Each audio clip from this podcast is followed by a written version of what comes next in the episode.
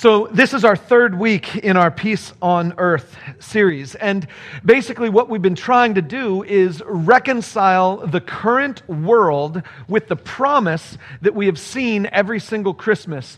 That it comes out of Luke chapter 2. You hear Linus say it on stage in the Charlie Brown Christmas story and you've heard churches say it all the time. I'll read it to you one more time. We'll put it up on the screen.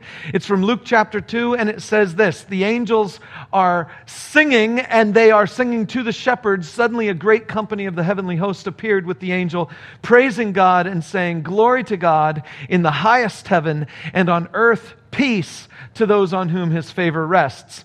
I know you've heard this passage before, you've heard it many Christmases.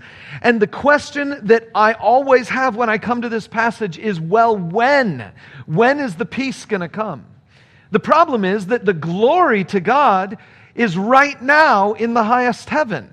So that means the angels singing about God's glory, when they sing about God's peace, that must also be a present day thing and not a future day thing. In fact, that's the point of Christmas. The point of Christmas is that God is always going to be glorified, but now, because of Christmas, there's peace on the earth. Let me show you the other passage that is a famous uh, Christmas passage from Isaiah. It says this For to us a child is born, to us a son is given, and the government will be on his shoulders, and he will be called Wonderful Counselor, Mighty God, Everlasting Father, Prince of Peace. I know you know these verses. But Jesus the one who was born in the manger, the one who fulfills this prophecy, is the one that we call Wonderful Counselor, Mighty God, Everlasting Father, Prince of Peace. He is the Prince of Peace. And Christmas reminds us that his arrival was in the past. And so, if the Prince of Peace has come, then peace has come.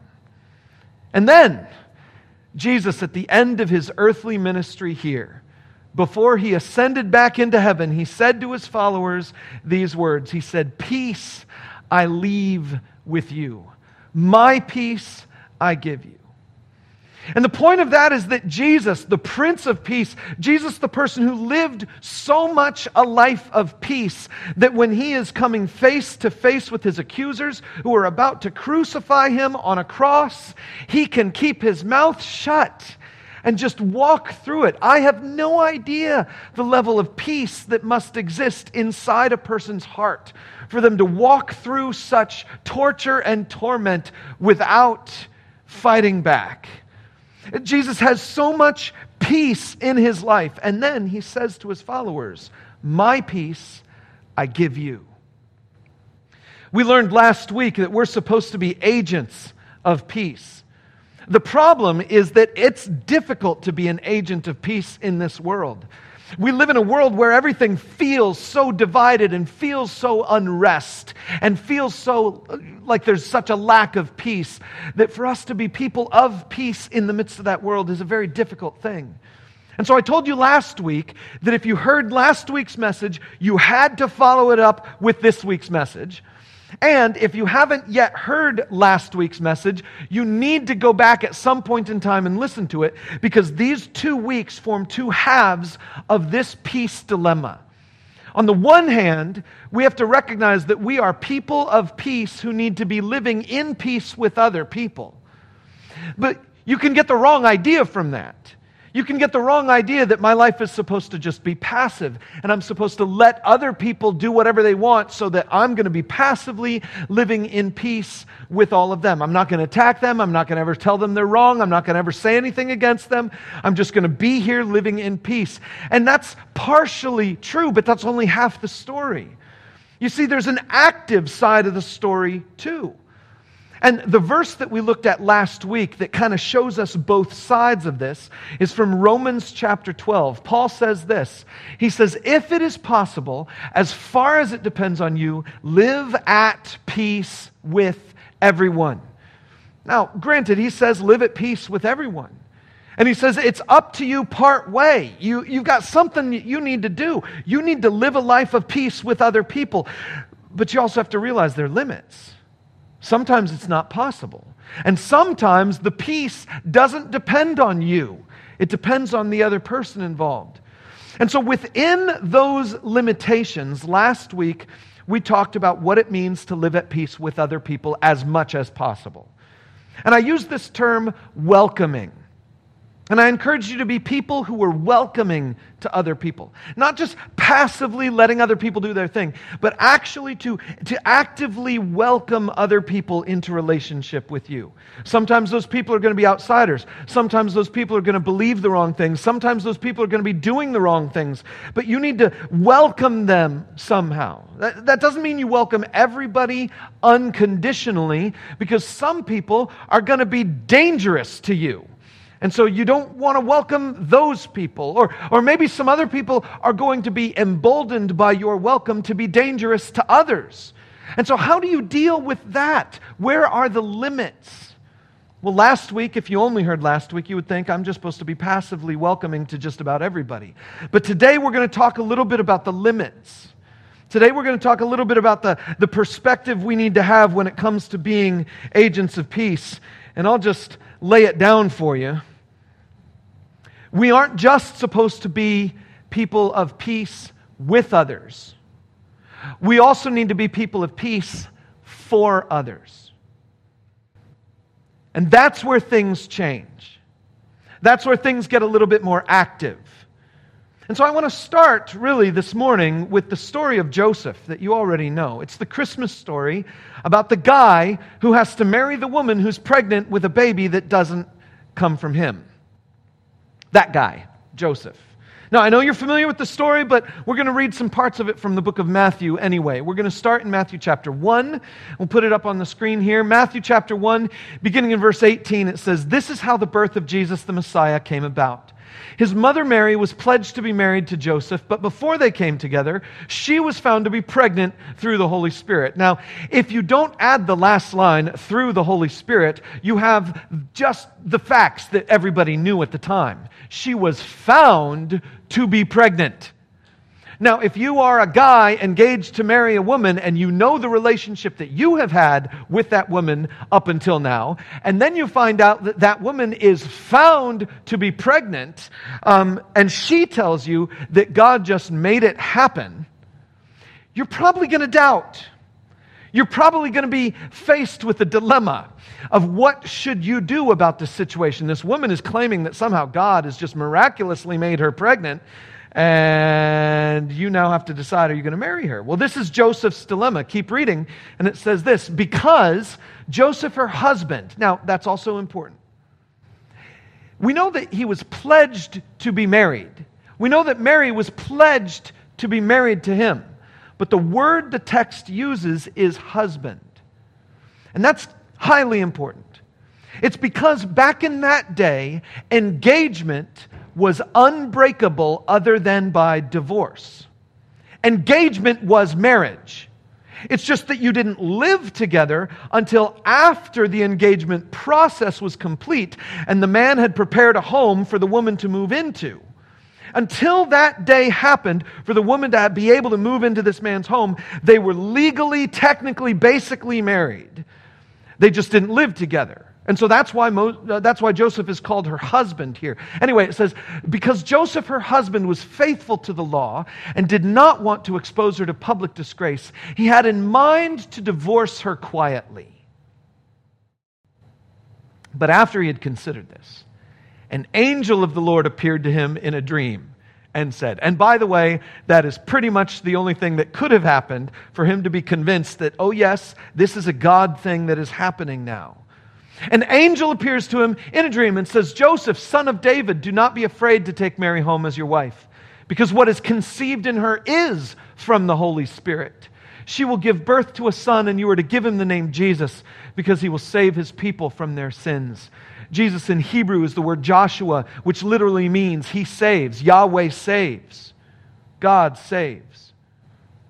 And when you transliterate it into Greek, then it becomes Jesus, which then, when you transliterate it through German and into English, we get Jesus. But that's how we end up with his name. The angel said, because he will save his people from their sins. But then, as we keep reading, it says, All this took place to fulfill what the Lord had said through the prophet The virgin will conceive and give birth to a son, and they will call him Emmanuel, which means God with us. Keep going. It says, When Joseph woke up, He did what the angel of the Lord had commanded him and took Mary home as his wife. But he did not consummate the marriage until she gave birth to a son, and he gave him the name Jesus. Now, just to state the obvious right here at the beginning, okay, you have to realize that Jesus, the Prince of Peace, does not bring peace to Joseph. This is one of the most important principles that you find throughout Scripture, and we see it over and over again, and we see it definitely right here. Jesus, the Prince of Peace, is not bringing any peace into Joseph's life. You see, Joseph's life was fine. He was engaged to be married to this woman. He was going to make the house ready for her. And then all of a sudden, everything gets flipped, turned upside down. All of a sudden, with him, now the woman he's going to marry is pregnant. And an angel shows up and says, It's from the Holy Spirit. And you can't name him any name you want to name him. You have to give him this name because there's a special kid that this is going to be. And, oh, by the way, the virgin will conceive and give birth. Which means this baby should be virgin born, which means just to ensure everything, even after you're married, you shouldn't consummate that marriage until this baby is born. Talk about inconvenience, talk about stress, talk about lack of peace. That is Joseph. And you might say, well, what can he do? I mean, he's he's got to obey God here, right? Well, did you notice that the angel didn't give him a command to take Mary home as his wife? The angel just said, Don't be afraid to. I'm imagining Joseph still had the opportunity. He could have made a choice. He could have skipped out of that. He could have been like, eh, I'm, you know, okay, so fine, the Messiah is going to be born, but I don't want to really go through all of that effort. And he could have just skipped away divorced Mary quietly like he had planned. But no. He says, if I have to encounter inconvenience, if I have to make sacrifices to bring the Prince of Peace in the world for other people, yeah, I'm going to do that. It gets even more detailed when you read in Matthew chapter 2. Because, of course, you know the story the, the Magi from the east, the wise men, they show up and then they do their thing, giving the golden frankincense and myrrh to the baby.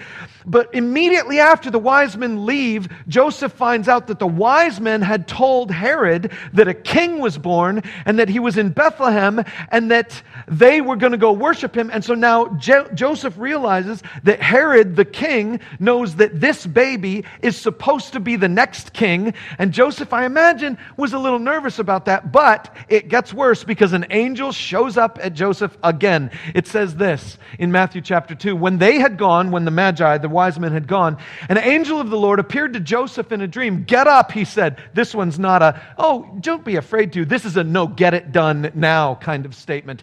Get up, he said. Take the child and his mother and escape to Egypt. Stay there until I tell you, for Herod is going to search for the child to kill him.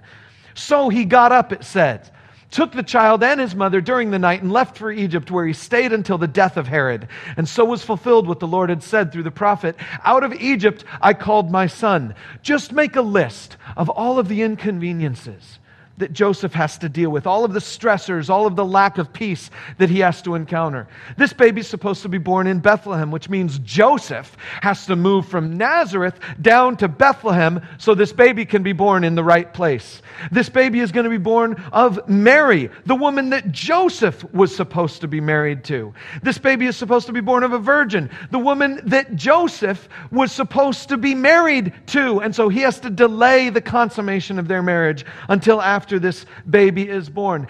Everything about this situation is just inconvenience on inconvenience up until the point where Joseph has to leave his home country to go to Egypt so that this baby can be sheltered for a while.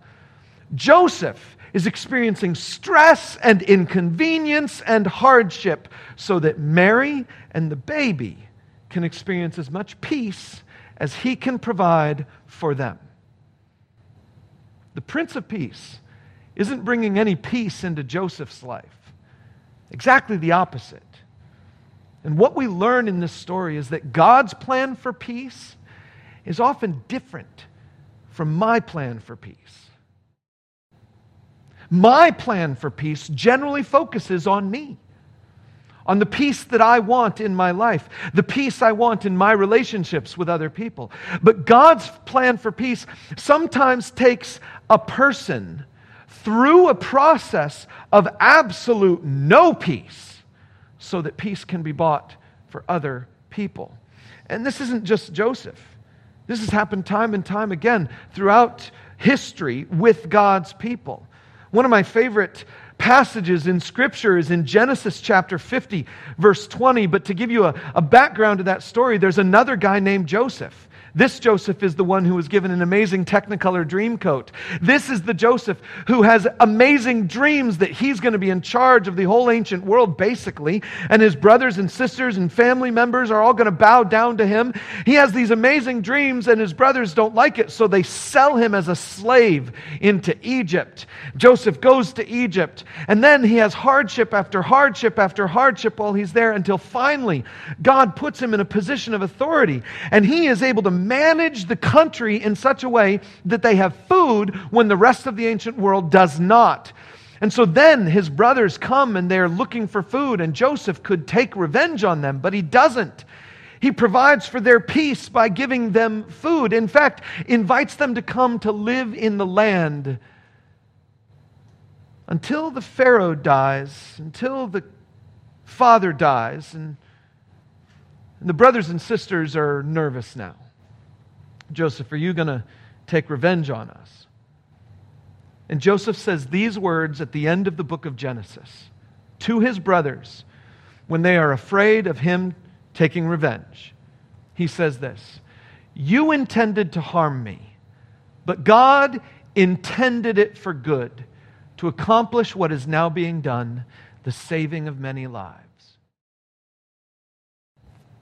You intended to harm me but God intended for you to intend to harm me. You intended to harm me, but God intended for you to sell me into slavery. God intended for me to face all the hardships that I faced with Potiphar's wife and the dungeons and all that stuff. You intended to harm me, but God intended for me to walk through harm after harm after harm after harm after harm till finally getting to the place of influence so that many lives could be saved. You intended a small thing. God intended even more hardship than you ever intended because God had intended even more glorious things than you could ever imagine. See, the pattern of Scripture is frequently a human being walking through a time of difficulty so that other people could experience great blessings. Jesus lived that out, and Jesus taught it.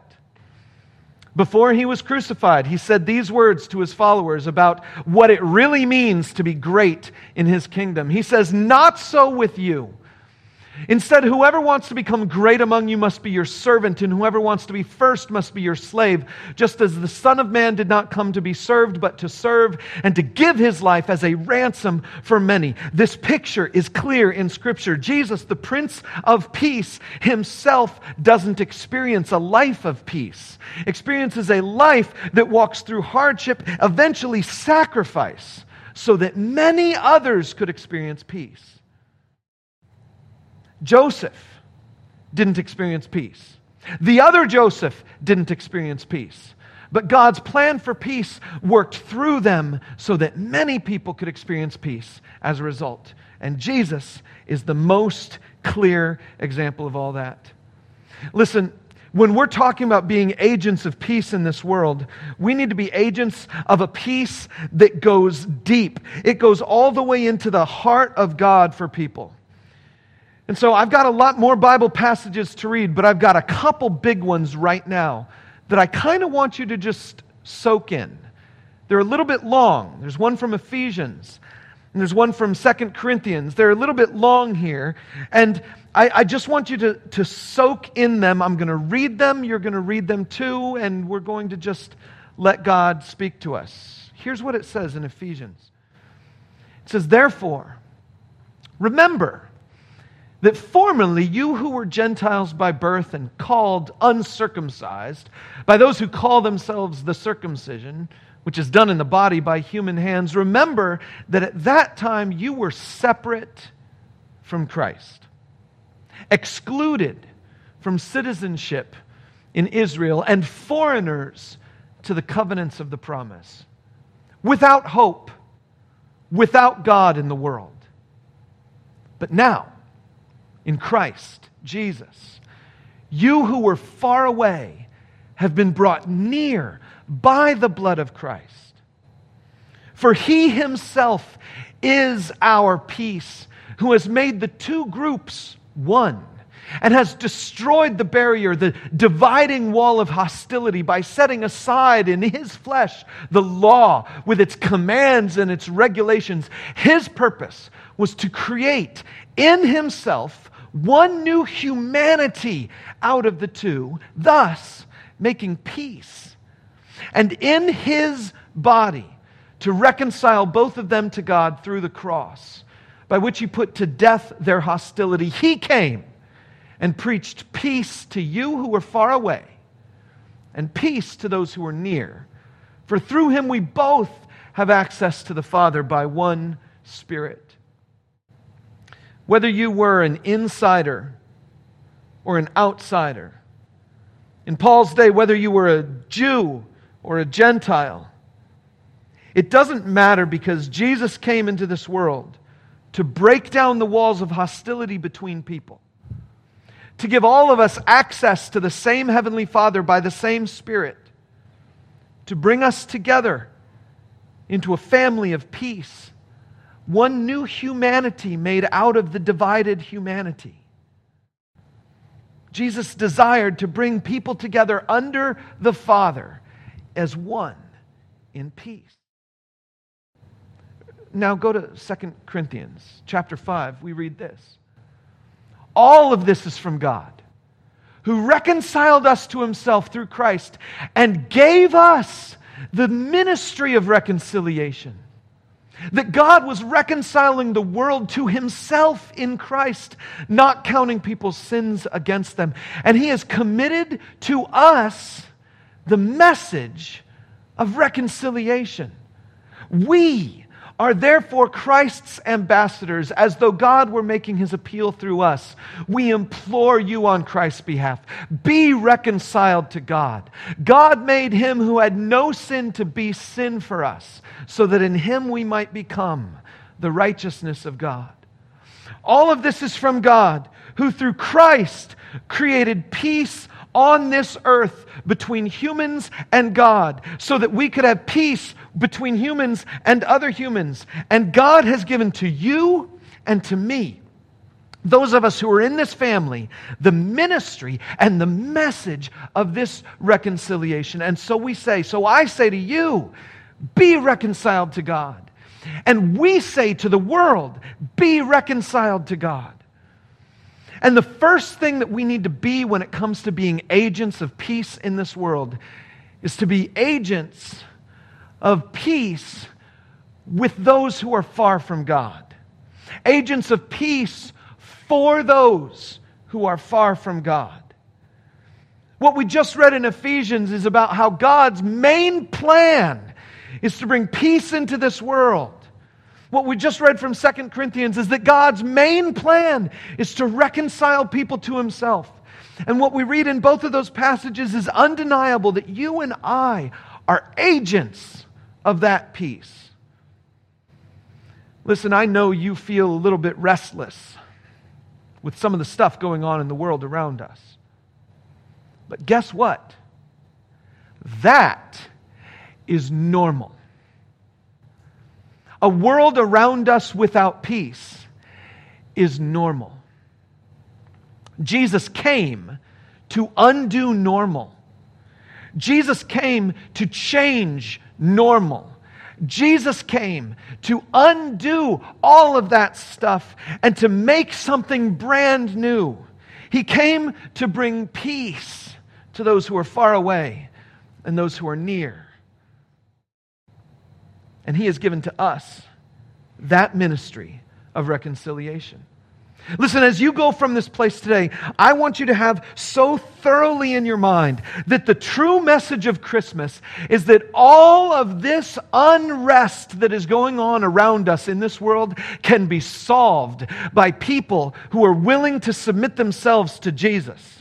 And I'm not talking about people who are willing to submit themselves to some version of Jesus they learned in the church, or some version of Jesus that some other dude told them, or some version of Jesus that maybe they found on Facebook. I'm talking about we are living in a world where people could experience peace with God if they were to submit themselves to the real Jesus, the Jesus who sacrifices so that others can have peace, and the Jesus who calls us to be agents of peace with him. So listen in your personal relationships. Be an agent of peace. Some of the people you know are far from God. And you can be the voice of peace in their lives for them to come to know God. Some of the people who aren't in your actual sphere of relationship are in your sphere of influence. And some of those people just need a spiritual conversation. Some of those people just need you to step up and say, hey, listen, I was at church on Sunday, and my pastor was talking about how God is making peace on this earth. Uh, do you think that's possible? And now you're in a conversation with someone about whether or not God can bring peace on this earth in a question that everybody wants to talk about right now. Oh, I don't think we're ever going to have peace on this earth. A spiritual conversation. Some of your friends need actually for you to tell them how to have peace with God. Some of the people you know just need a spiritual conversation to open it up for them. And some people you know just need for you to demonstrate what Jesus looks like so they have a glimpse of the possibility of peace in this world with someone who knows God. We need to be agents of peace for those who are far from God. But there are a couple other things that I want to draw your attention to because, you know, we need to be agents of peace for some other people too. And, and the other people are much more difficult for us to do. I mean, it's hard for us to share our faith with people. You talk to any Christian and ask them, you know, are you good at sharing your faith? And most Christians are going to be like, I don't know. I don't even know who to talk to. But it gets even more difficult when we serve as agents of peace for the other things that Jesus was an agent of peace over. And the next one is that we should be agents of peace for those who don't deserve it. We should be agents of peace for those who don't deserve it.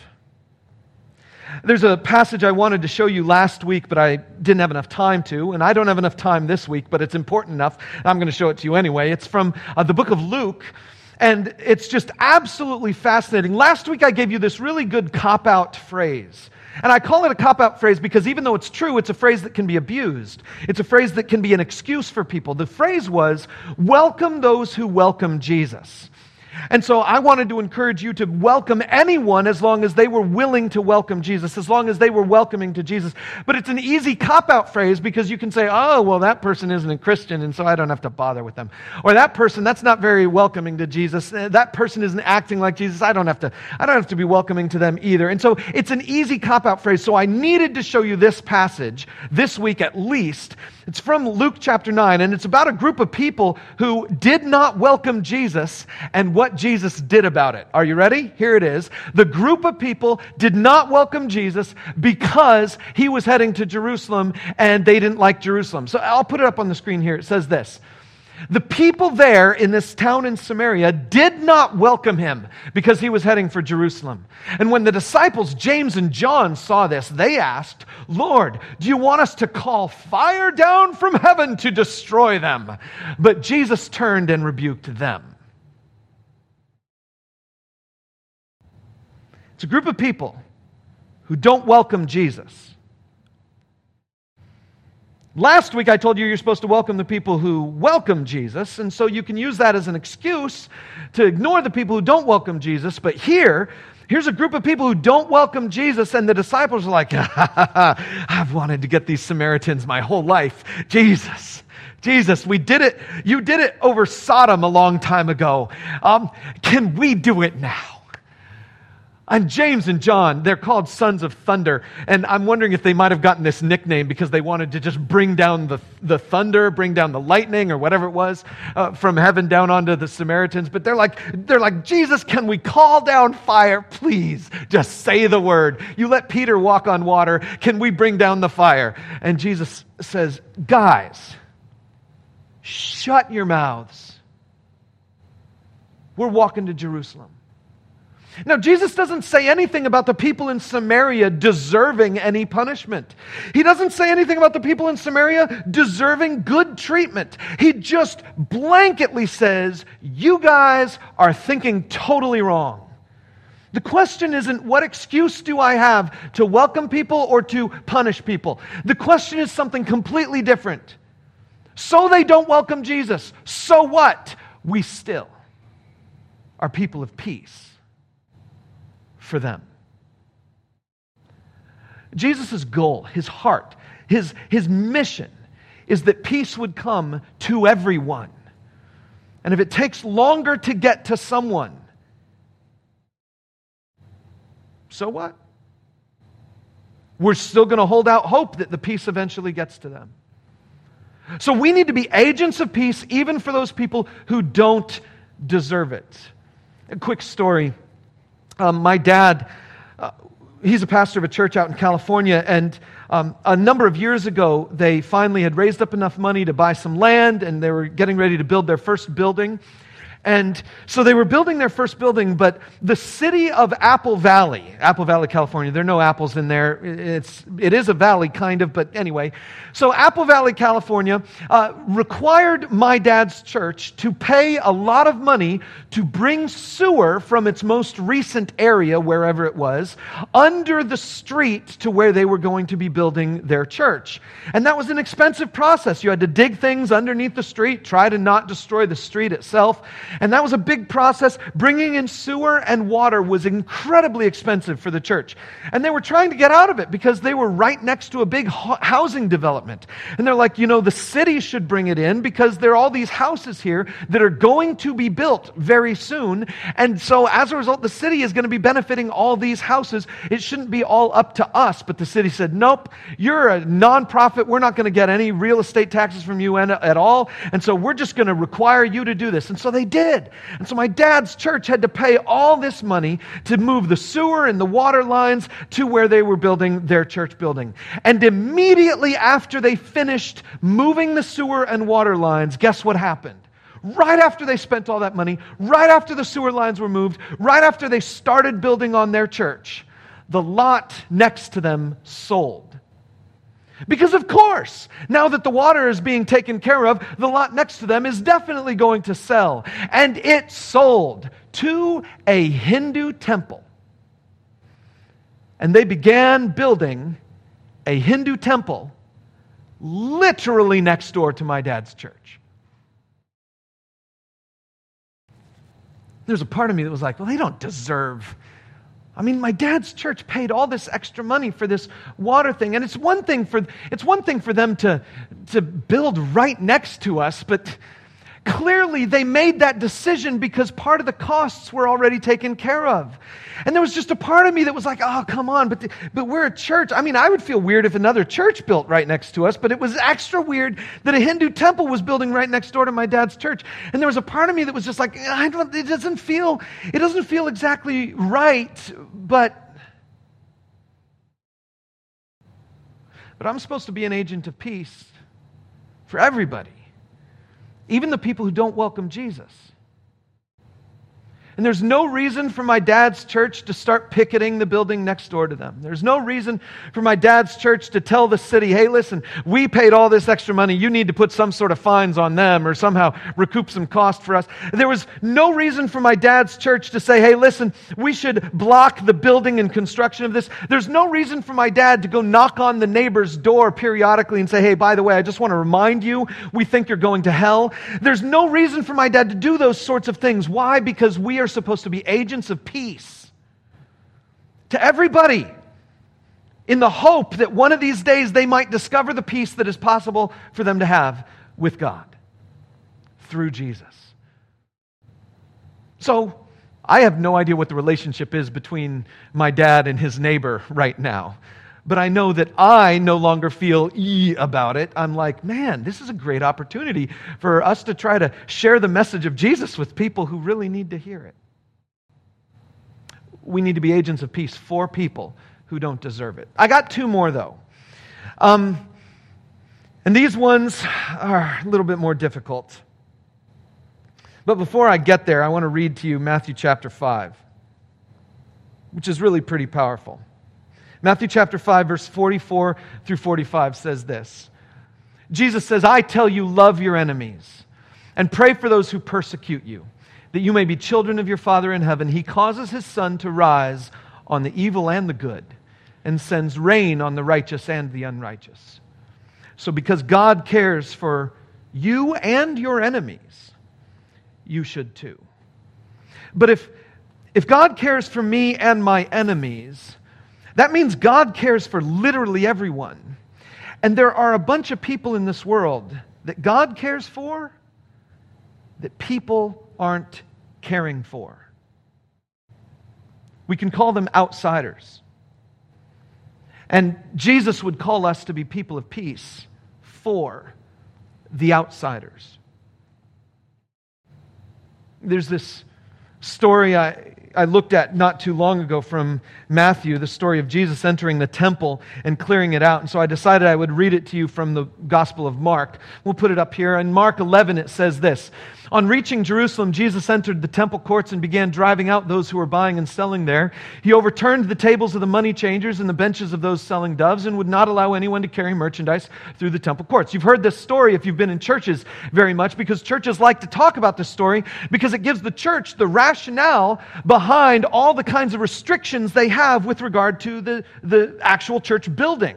You know, don't, don't run in the church building because we're supposed to treat the church building with honor. Jesus did this whole story where he was mad at the people who were buying and selling things. We don't want to bring things of the world into the place of the church. And, and people come up with all kinds of excuses about what this passage means. I think we should just pay attention to what Jesus says the passage means. So keep reading, and we'll see what he says next.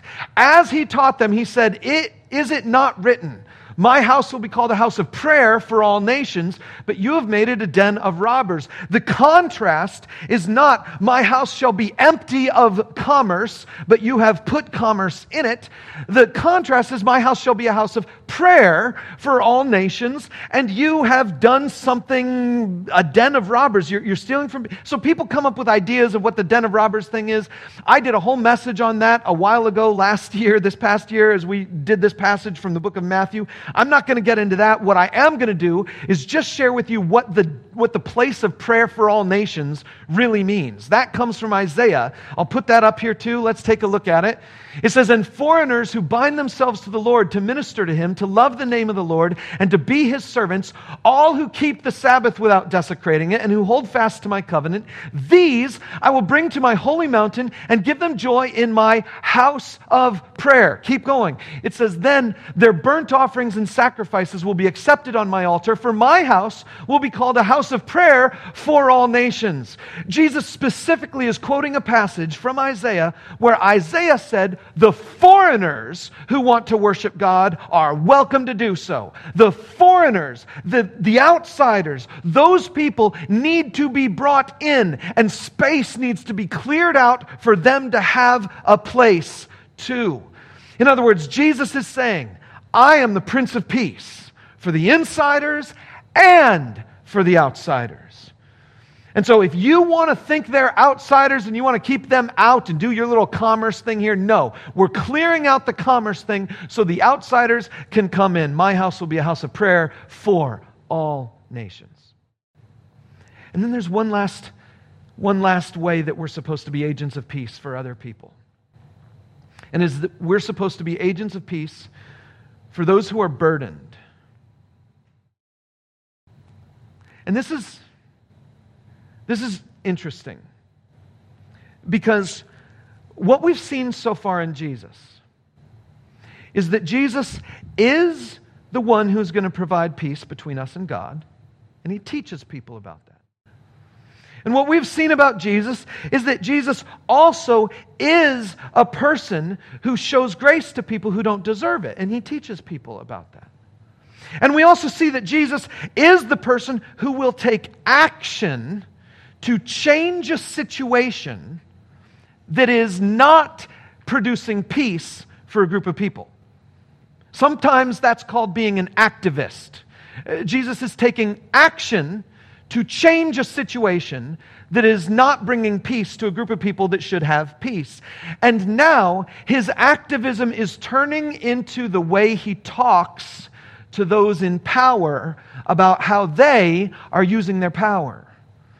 Jesus says we need to be agents of peace for those who are burdened, and then he specifically calls out the people who are placing the burdens on their shoulders. Let me show you. This is Jesus talking in Matthew chapter 23 Jesus says, Woe to you, teachers of the law and Pharisees, you hypocrites! You shut the door of the kingdom of heaven in people's faces. You yourselves do not enter, nor will you let those enter who are trying to. He says, There are people who want to come to God, and the teachers of the law are creating artificial barriers and blockades and saying, Nope, can't do it. You can't come in unless you are like this. You can't come in unless you do this thing. You can't come in unless you say you believe this thing. You cannot come in. And Jesus is like, there are people who want to enter into the place of peace, and those who are the gatekeepers are keeping them away. And Jesus says, No, you're not going to burden people like that anymore. You have to let them in. Keep reading. Jesus says this next one.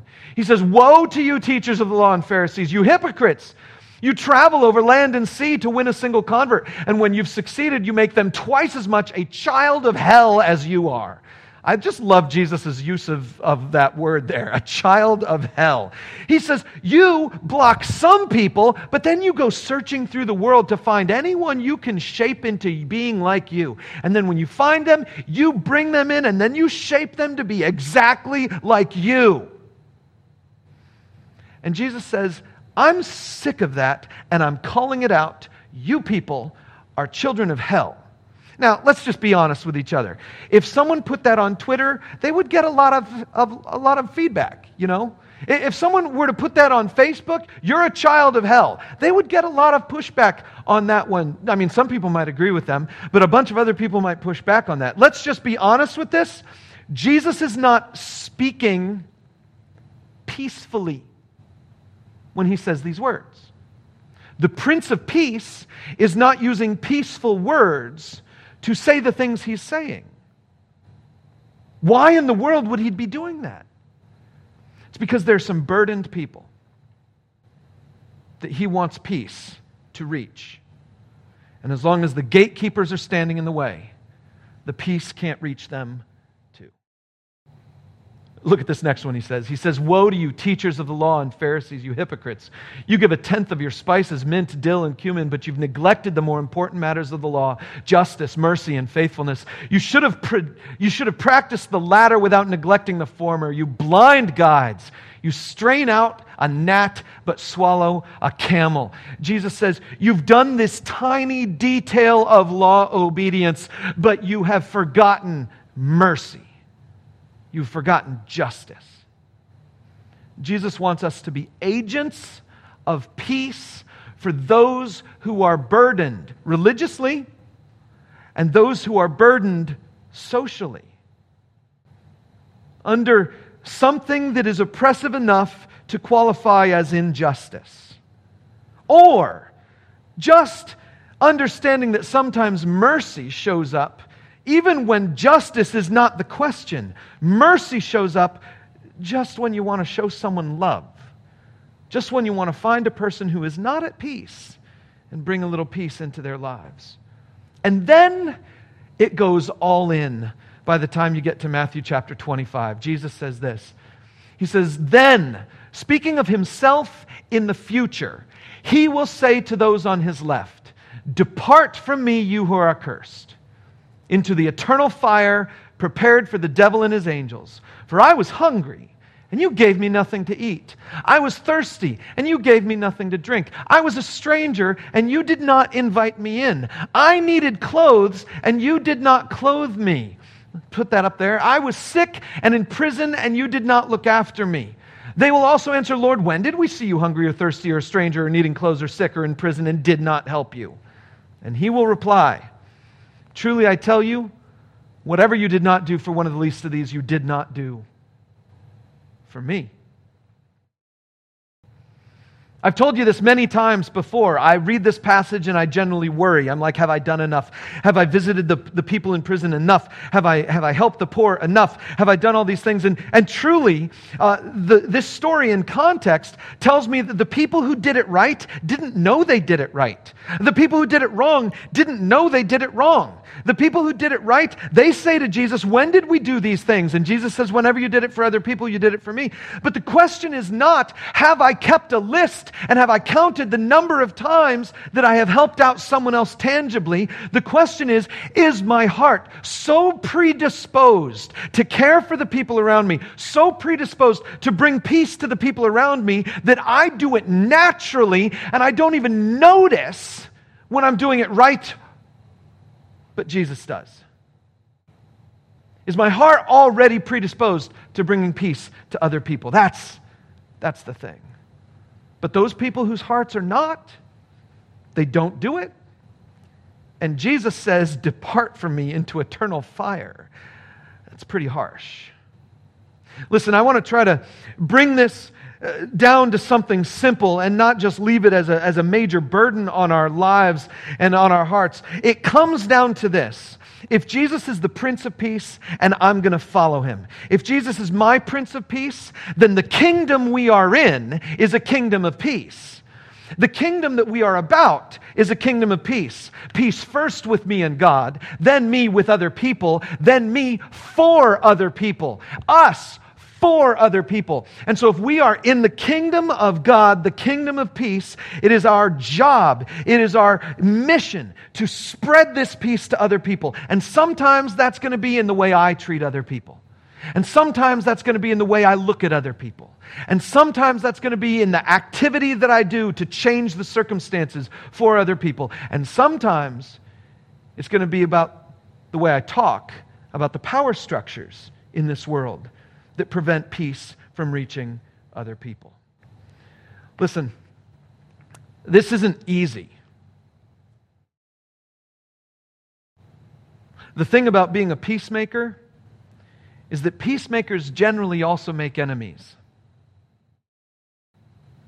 There's some people in this world who thrive when there isn't peace. There's some people in this world who get a whole lot of money when there isn't peace. There's some people in this world who get a lot of power when there isn't peace. See, if the entire world was at peace, then the Prince of Peace would be the one in charge.